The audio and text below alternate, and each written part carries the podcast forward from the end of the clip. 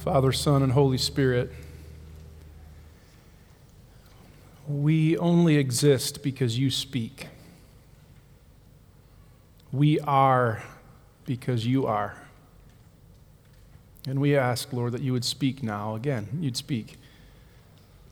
Speak and bring life. Speak and breathe life. Speak and create realities in our lives for the world that mean good. And all of it for the glory of Jesus, in whose name we pray. Amen. Please be seated.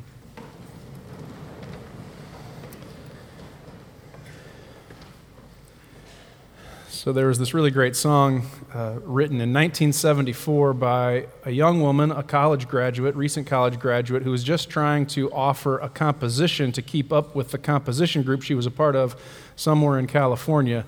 The song actually did pretty well. She's not from around here, but the song made it all of the way here, and we have been singing it for the last 40 years, and now actually hundreds into the thousands and actually millions of people are singing it right now in China, Taiwan, and Hong Kong. Have you heard of the protests in Hong Kong? Millions of people singing, Sing Alleluia to the Lord, as a plea for refuge, as an announcement of freedom, and as a song of praise. So I thought maybe uh, we could join them uh, today. We're, we're going to, you'll, you'll catch on very quickly. We're going to sing it in a sort of round. I think that's what they call that. The guys are going to follow Jonathan, women are going to follow Miranda and Kennedy. You're going to love it. It's going to be awesome. We'll, we'll sing it once uh, with, with, no round, uh, just to get the melody, and then we'll, we'll hop in. It goes like this. Sing hallelujah to the Lord. Sing hallelujah to the Lord. Sing hallelujah, sing hallelujah, sing hallelujah to the Lord.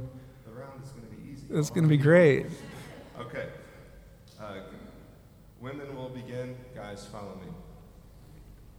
Sing hallelujah to the Sing hallelujah to the Lord. Sing hallelujah to the Lord. Sing hallelujah. Sing hallelujah. Sing hallelujah to the Lord. Sing hallelujah to the Lord. Sing hallelujah to the Lord. Sing hallelujah. Sing hallelujah. Sing hallelujah to the Lord. All right, you can go now. That, that was great. Well done. So, this is the third. Oh, we might sing that again, by the way. Uh, be ready. This is the third in a, a three week set of Sundays, Pillar is celebrating uh, the anniversary of its reestablishment. Reestablished seven years ago. You heard the story of the chains and the axe handles, the lawsuit. Uh, reestablished as a duly affiliated congregation of the Reformed Church in America and the Christian Reformed Church in North America. It would be a colossal misunderstanding of our story to think that there we did it. We only did it so that we could be about the larger reconciling purpose of God in the world until finally one day all things, I'm talking about all things, are reconciled back to God. One day, finally, all things will be made new. New. That's what we're in for. That's why you're here. That's what this is about. God is going to make all things new. Think about that, freshmen. You've been on campus for just over two weeks now and done some things you wished you hadn't done. They say that the first three or four weeks of your college education will set the trajectory for all four or five socially and academically. What if this is true? See, I'm making all things new. Uh, think about that. Concerned citizen, worried about the nature of discourse in our country, civil discourse. History will suggest we're just going to keep arguing, we're just going to keep blaming, we're just going to keep pointing, we're just going to keep posting. What if this is true? See, I'm making all things new. What if this is true? Spouse whose beloved is increasingly distant, increasingly absent, increasingly emotionally disconnected, and no number of podcasts and marriage books seem to be doing the trick. Can this be true? See, I'm making all things new. It's Revelation 21 5. It's Jesus announcing, standing in eternity, announcing over time, I'm making all things new. And if you think I'm taking that verse out of context and too seriously, how about the prophet Isaiah who says, See, I'm about to do a new thing? Or the apostle Paul who says, Anyone who is in Christ is new. That's what you're in for. That's what this is about. So listen with me to a story of God doing a new thing. It's a good story, it's a true story. Listen to the story so that we might find our footing in this all thing new reality God is accomplishing. Uh, these are the generations of the heavens and the earth when they were created. In the day that the Lord God made the earth and the heavens, when no herb of the field was yet on the earth, and no plant of the field had yet grown up, for the Lord God had not caused it to rain upon the earth, and there was no one to till the ground. The Lord God formed man out of the dust of the ground and breathed into his nostrils whew, the breath of life, and the man became a living being. The Lord God placed the man in a garden in Eden in the east. And the Lord God formed out of the ground every tree that's pleasant to the sight and good for food, the tree of life also in the middle of the garden, and the tree of the knowledge of good and evil. A river flows out of Eden. There it divides into four branches. The name of the first is Pishon. It flows around the whole land of Havilah. Now, there's gold in that land. The gold of that land is good. Uh, Bdellium and onyx stone are there. The name of the second is Gihon. It flows around the whole land of Cush. The name of the third is the Tigris. It flows east of Assyria. And the name of the fourth is the Euphrates. The Lord God placed the man in the garden to till it and to keep it. And the Lord God commanded the man, You may freely eat of the fruit of the tree that's in the garden, but of the tree of the knowledge of good and evil you shall not eat of it, for in the day that you eat of it, you shall surely die. And the Lord God said, It's not good that man should be alone. I'll make a helper as his partner. So the Lord God, out of the ground, caused to grow every animal of the field and bird of the air and brought them to the man to see what he would call them. And whatever the man called the living creatures, that was its name. The man named the cattle and the birds of the air and the animals of the field. But for the man, there was not found a helper as his partner. So the Lord God caused a deep sleep to come upon the man, and he slept. And the Lord God took from the man a rib and closed up its place with flesh. And out of the rib the Lord God had taken from the man, he formed the woman. And the Lord God brought the woman to the man, and the man said, This at last is bone of my bone and flesh of my flesh. This one shall be called woman, for out of man she came. For this reason, a man leaves his father and mother and clings to his wife, and they become one flesh. And they were both naked, and they were not ashamed. This is the word of the Lord. Thanks be to God. It's Genesis 2. Uh, we're, we're, starting today a, a rapid leap through the entirety of the Old Testament. It's going to be fast. And why not begin where it all begins? If we, if we, want to find our way into the all things new reality God is accomplishing in the world, notice this it's personal, it's particular, sometimes it's painful, and it's always good. And then we'll come to the table. Uh, the all things new reality God is accomplishing in the world is personal. We love to leave God as a distant abstraction. God out there, God somewhere. The critique in our cultural moment is practical atheism. We'll talk about God, we'll say we believe in God, but we live like God doesn't exist.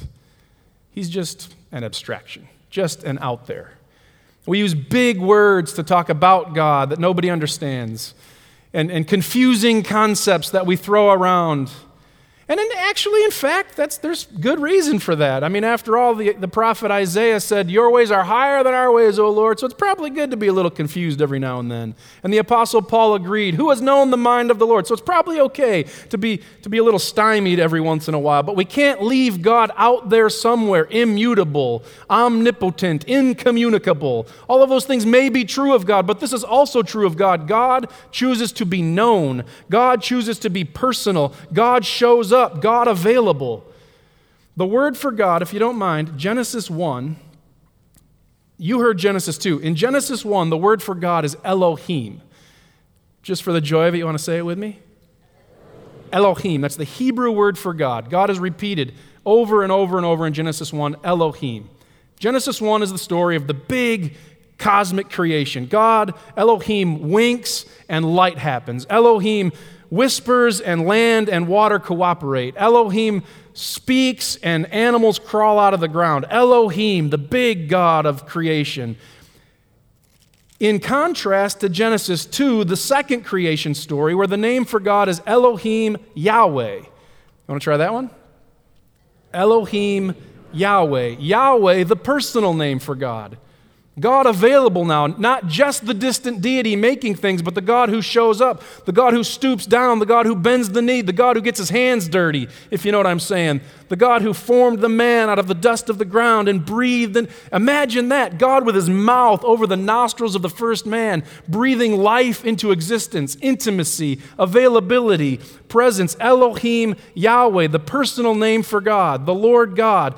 Yahweh in Hebrew becomes ego eimi in Greek, and guess who? Just take a wild guess. Who refers to himself multiple times as ego eimi? You come on! It's the Sunday school answer, and it's right every time. Jesus. Jesus stoops down. Jesus bends the knee. Jesus, with his hands dirty, the personal God available now, the personal God known now. If you leave God as a distant abstraction, let me invite you today into relationship with the God of personal, Jesus Christ. Elohim Yahweh Ego Eimi, Jesus Christ. The all things new reality God is accomplishing in the world is personal and it's particular. Were you a sort of I don't know if the word is confused or at least interested as, as I was in all of the place names in Genesis 2. A river flows out of Eden to water the garden, and from there it divides and, and, becomes four branches. The name of the first is Pishon. It's the one that flows around the whole land of Havilah, where there's gold and the gold. Why do we need to know any of this? Just get on with the good stuff. You know? Because it's particular. It shows up, it's local, it's on the corner of Pishon and Gihon, just east of Assyria. You can find it on a map. The big, all things new reality God is accomplishing in the world shows up here, shows up now, not just somewhere else doing something else, but in your life, your neighborhood, your living room. 57 East 10th Street, Voorhees, 8th Street, your office, your living room, your neighborhood. It's particular. So, Pillar reestablished itself seven years ago, duly affiliated congregation, uh, committed to reconciling divisions, raising up leaders, redeeming the city, and renewing the church. And in a certain way, you could say, there, we did it. It's done now. And that would be an absolute misunderstanding of our story. We didn't become duly affiliated so that we could pat each other on the back, high five, and say, Good job, team. Let's move a few pews around. We did it so we could participate in the thing God still wants to do, still wants to do among us. It's particular, it's in your neighborhood, your life. Uh, Chris Rice and Emmanuel Katongole wrote a book titled Reconciling All Things. The speed of reconciliation, and I think they'd agree that the speed of the gospel, meets a wall when it's measured by what is nearest to us. When we see the task as being reconciled within our own homes, families, and congregations. Somehow, the world can be so busy talking about a global vision for overcoming violence, yet we cannot fix the relationships in our own lives, or find healing with an alienated relative, or even overcome our own anger towards those who have wounded us. So here's the thing here's the deal. Let's stop talking about racial reconciliation in our country if you're not going to be about it here. Let, let's stop talking about refugees and immigration reform if you're not going to open the doors of your own home to the person who needs a place to stay. Let's stop talking about the glass ceiling on women in our country if you're not going to do something about the glass ceiling now. It's always particular. Are you mad at me? Uh, I got a book this week from somebody. Normally, when that happens, I don't read them, just so you know. It's titled Scattered and Gathered. Uh, when mission is abstract, disconnected from particular places and particular people, then it always seems intimidating. But when people accept that God has placed them in their specific circumstance, at least at this time, then they're able to explore more freely what mission might look like because it's particular, it's local, it, show, it has an address, you can find it on a map. The all things new reality God is accomplishing in the world is personal, particular, and sometimes it's painful. I would love to tell you otherwise. I would love to tell you that when, when, you're, when you're pursuing God's will, everything goes well for you. Everything will be easy for you. Everything will go just fine. And it's not true. Sometimes it's painful. It's painful. We run from pain. We hide from pain. We do everything we can to alleviate the pain. Marriage is tough, so I eat a lot. Finances are tight, so I drink a lot. Anxieties are high, so I busy myself with activity. Running, running, running, hiding from the pain. Leave me alone, pain. What if, what if pain is not evidence God has abandoned, God has forgotten, God doesn't care, there is no God? What if pain is the very thing God uses to do the new? Could that be? Think about this. We can anesthetize Genesis 2 if you'd like. We can leave it on flannel graph in the Sunday school room, or we can read it as it's written.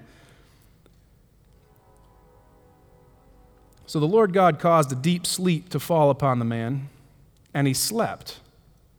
Then he took one of his ribs. How do you suppose that felt?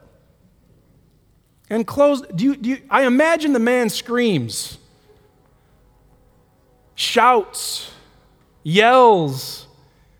God punctures the chest cavity of the man. That's what it said. I mean, I'm, I'm, paraphrasing. This is the Eugene Peterson version. He punctures the chest cavity of the man, gets his divine hand a good grip around the rib, snaps it, rips it out, blood dripping, sinews hanging, and out of that rib, he makes the woman. It's out of that pain that something new happens. Creation happens. Don't run from the pain. Don't hide from the I know it hurts. It might also be the very thing God is using to do the new in you. Oh, wait. Didn't Jesus say, My power is made perfect in weakness? And didn't Paul say, Suffering produces an, a perseverance, and perseverance, endurance, and endurance, character, and character, hope? Don't run, don't hide. Uh, Eugene Peterson, since I misappropriately quoted him earlier, uh, wrote a poem titled The Pain. All pain is prelude to symphony, to sweetness. The pearl began as a pain in the oyster's stomach, dogwood recycled from cradle to cross. Enters the market again, a yoke for easing burdens. Each sword open side is the matrix for God to come to me again, this time through travail for joy. Don't run from the pain. I can remember when our daughter Tabitha was born. Uh, She's 11 now. She's awesome. Uh, It was so painful. I mean, I had an epidural. That's it. Kristen was screaming. It took everything she had to breathe, crying. And after some long amount of time, like a long amount of time, nine pounds of glory in my hands, mucky and slimy, cut the cord, lay her on Kristen's chest. And Kristen smiled. I don't know. I've never heard talk, Kristen talk about the pain. I've never heard her talk. We'll talk about Tabby. We'll tell you all about Tabby. Tabby's amazing. Don't run from the pain. Don't hide from the pain. Move towards the pain, actually. The all things new reality God wants to accomplish in the world, sometimes it involves pain but it's always good. If you can, don't mind my borrowing from Genesis 1. Again, do you remember the constant refrain in Genesis 1? And God saw that it was good, good, good, repeated over and over. Good. And then the, the final announcement, and God saw everything that He had made, and indeed, it was very good, good, good. Genesis 2, did you hear what it said in Genesis 2? It's not good. That's what it says. It's not good. It's, that's verse 8. You can look it up. It's not good. This is before the fall. This is before the disobedience. This is before the decision. It's not good. God saw the not good and did something about it did something about it. And the thing he did about it was to bring the woman and the man together. And then this line, one of my favorite lines in all of Scripture, and they were both naked and they were not ashamed. No more shame. No more shame. No more shame. God saw the not good and did something about it. No shame. We carry so much shame. So much shame. A few notice it and deal with it. Most of us just act from it.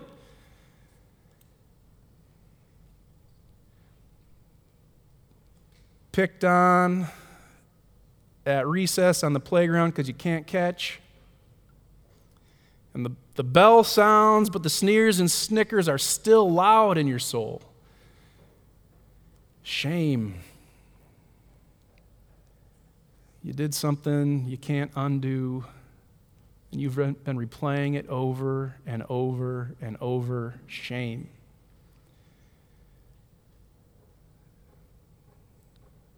We carry it, it's deep inside. God saw the not good reality of our world and He did something about it. He gave Noah an ark. He gave Abram a covenant. He gave Hosea a second chance. He gave Joseph a coat. He gave Ruth a lover. He gave Saul conversion. He gave Peter reinstatement. Finally, one day he'll come again and make all things new. And, and God acted decisively in Jesus Christ. He saw the not good of the world. He took on flesh. He stooped down. He bent low. He got his hands dirty in Jesus Christ. He took the shame of your life and the shame of our world on himself. He took it with him to the cross. He suffered and died to forgive you. He forgave you. You're forgiven of everything. He took it with him to the grave where it died. Shame goes, and he rose up victorious so that you can be free. You can live and love and serve and give no shame. God saw the not good and did something about it in Jesus Christ. And the thing he did about it is no shame. No more shame.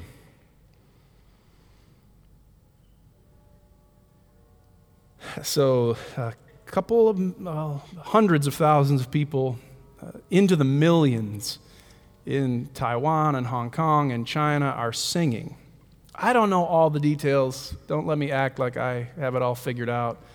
Uh, some are singing as a plea for refuge, others, a declaration of freedom, others, an announcement of praise. I just find it so stunning that a group of people would see a not good reality in the world and start singing, start shouting, start praying to God. The God who makes, the God who sees the not good and does something about it in Jesus Christ. Uh, So let's join them. Sing Alleluia to the Lord. Sing Alleluia to the Lord. Sing Alleluia. Sing Alleluia. Sing Alleluia to the Lord. Sing Alleluia to the Lord. Sing Alleluia to the Lord. Sing hallelujah. Sing Alleluia to the Lord. In the name of the Father, and the Son, and the Holy Spirit. Amen. Pray with me, please.